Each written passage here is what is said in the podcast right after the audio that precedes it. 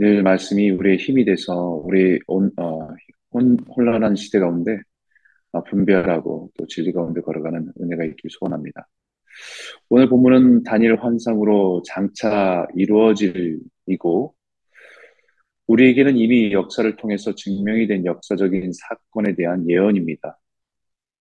헬라 제국의 알렉산더 죽음 이후에 네 개의 나라로 분리가 되고 그 중에 프톨레미 왕조가 이스라엘의 땅을 다스리는 그 왕조가 나뉘게 됩니다. 그 왕조 중에서 에피판네스라고 하는 왕이 이스라엘의 땅을 핍박하고 박해하는 상황을 예언하고 있는 것입니다. 이 상황은 장차 하나님의 백성들에게 임할 핍박과 박해에 대한 구체적인 예언으로 그 모든 박해와 핍박 속에서 마지막 때가 이를 때까지 인내하며 믿음을 지키도록 주신 말씀입니다. 어, 당시 사람들에게는 요한계시록과 같은 말씀이겠죠.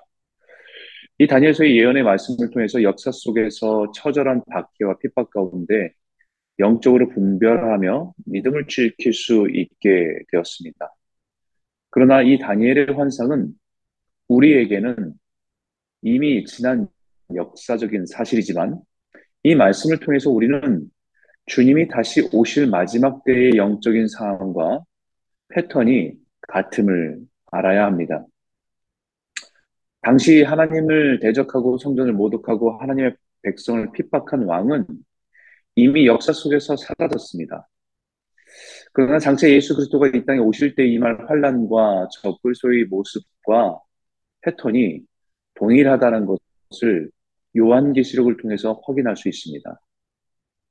그래서 오늘 본문을 통해서 몇 가지만 살펴보면 21절에 그 왕위를 오를 자는 비천한 사람이라고 말합니다. 비천하다라고 하는 것은 실제적으로 가치가 없는 사람이지만 권력을 힘입어 박해와 핍박을 자행하는 자의 모습이라는 것입니다. 그가 왕의 영광을 얻을 수는 없으나 그가 평안한 때를 타서 속임수로 그 나라를 얻을 것이며 라고 말하듯이 또 24절에 그가 평안할 때에 그 지방의 가장 기름진 곳에 들어와서 라고 하듯이 그가 왕의 권력을 얻을 수 있을 때에는 사람들이 평안하다 생각할 때라는 것입니다. 평안하다 사람들이 생각할 때라고 하는 것은 사람들이 영적으로 무뎌지고 스스로 평안하다, 평안하다 할 때에 임한다는 것입니다.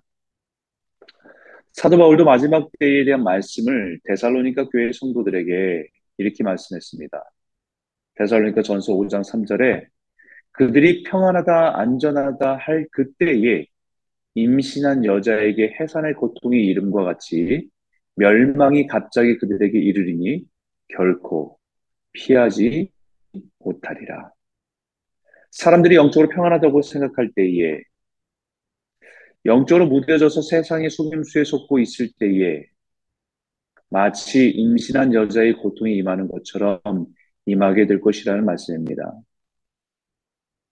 평안하다, 평안하다 하고 라고 할 때는 세상이 주는 만족에 취해서 영적으로 잠을 자고 있다는 것이죠.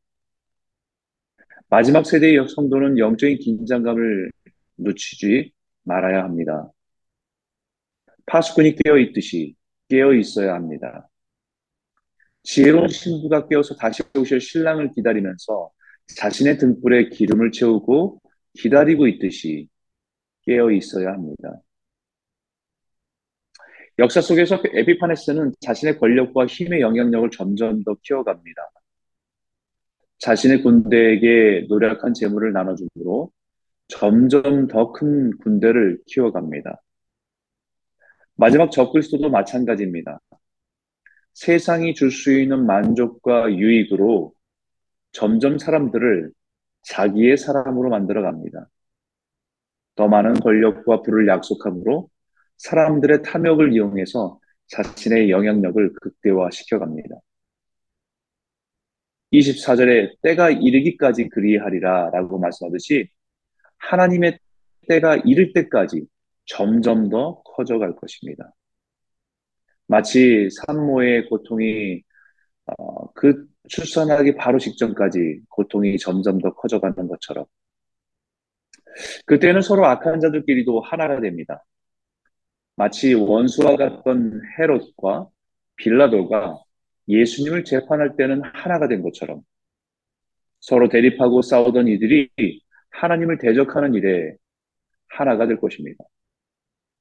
그리고 하나님의 거룩한 언약을 파기하고 거룩한 백성들을 미혹하는 일들을 끊임없이 하게 될 것입니다. 30절에 그가 낙심하고 돌아가면서 맺은 거룩한 언약에 분노하였고 자기 땅에 돌아서는 돌아서는 맺은 거룩한 언약을 배반하는 자들을 살필 것이다.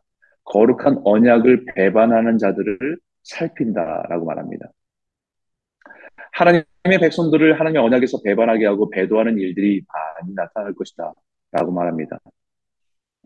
세상의 권력 앞에 무기력한 성전, 돈과 권력 앞에 무너지는 성전의 지도자들, 그것을 바라보는 수많은 백성들이 스스로 신앙을 버리고 하나님을 배도하는 일들이 많이 나타날 것입니다.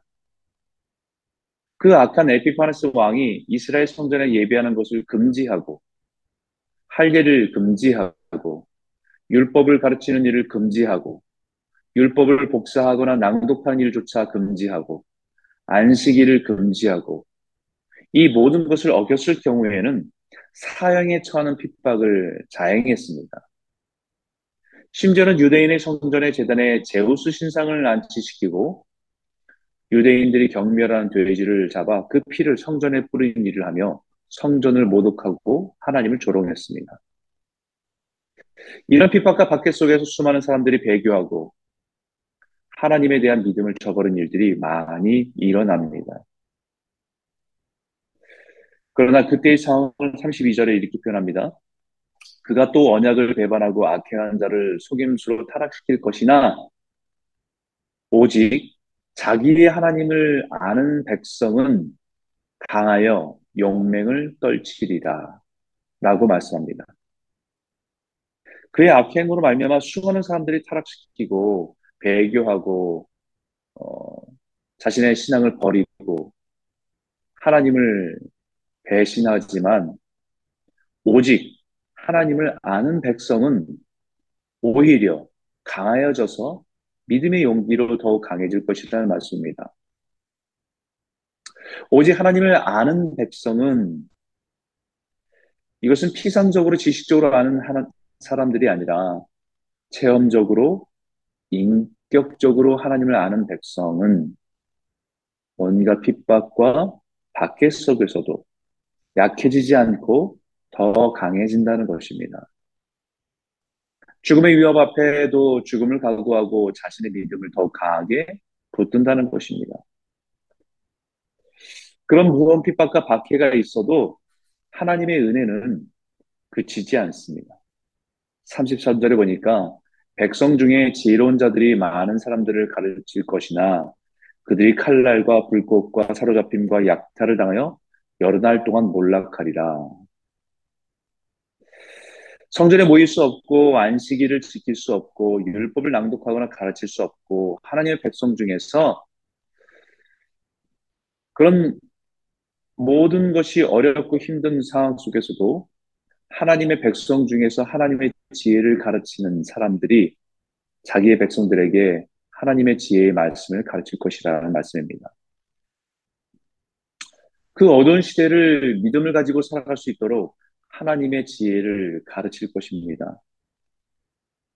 그때는 무서운 칼날과 불꽃과 사로잡힘과 약탈을 당해서 잡혀가기도 하고 심지어는 순교하기도 하는 것처럼 몰락하는 것처럼 보일 것입니다. 그런데 그것은 단지 여러 날 동안입니다. 하나님이 정하신 기한 안에서 제한된 시간 속에서 이루어지는 일이라는 것을 잊지 말라는 것이죠. 마치 그때 몰락하는 것처럼 보이는 그때는 사실은 하나님의 백성을 연단하는 시간이라고 분명히 말합니다. 35절에 보니까 또 그들 중 지혜로운 자 몇 사람이 몰락하여 무리 중에 연단을 받아 정결하게 되며 희게 되어 마지막 때까지 이르게 하리니 이는 아직 정한 기한이 남았습니다. 망하는 것처럼 보이고 소망이 없어 보이는 그 순간이라고 할지라도 그 순간에 하나님은 하나님의 백성을 더 정결하게 준비시키는 시간이라고 말합니다. 세상의 불순물들 다 빠지고 정결하고 깨끗하게 되어 신랑을 맞이할 신부로서 준비하시는 시간이라는 것이죠. 사도 베드로도 성도들에게 분명히 말합니다.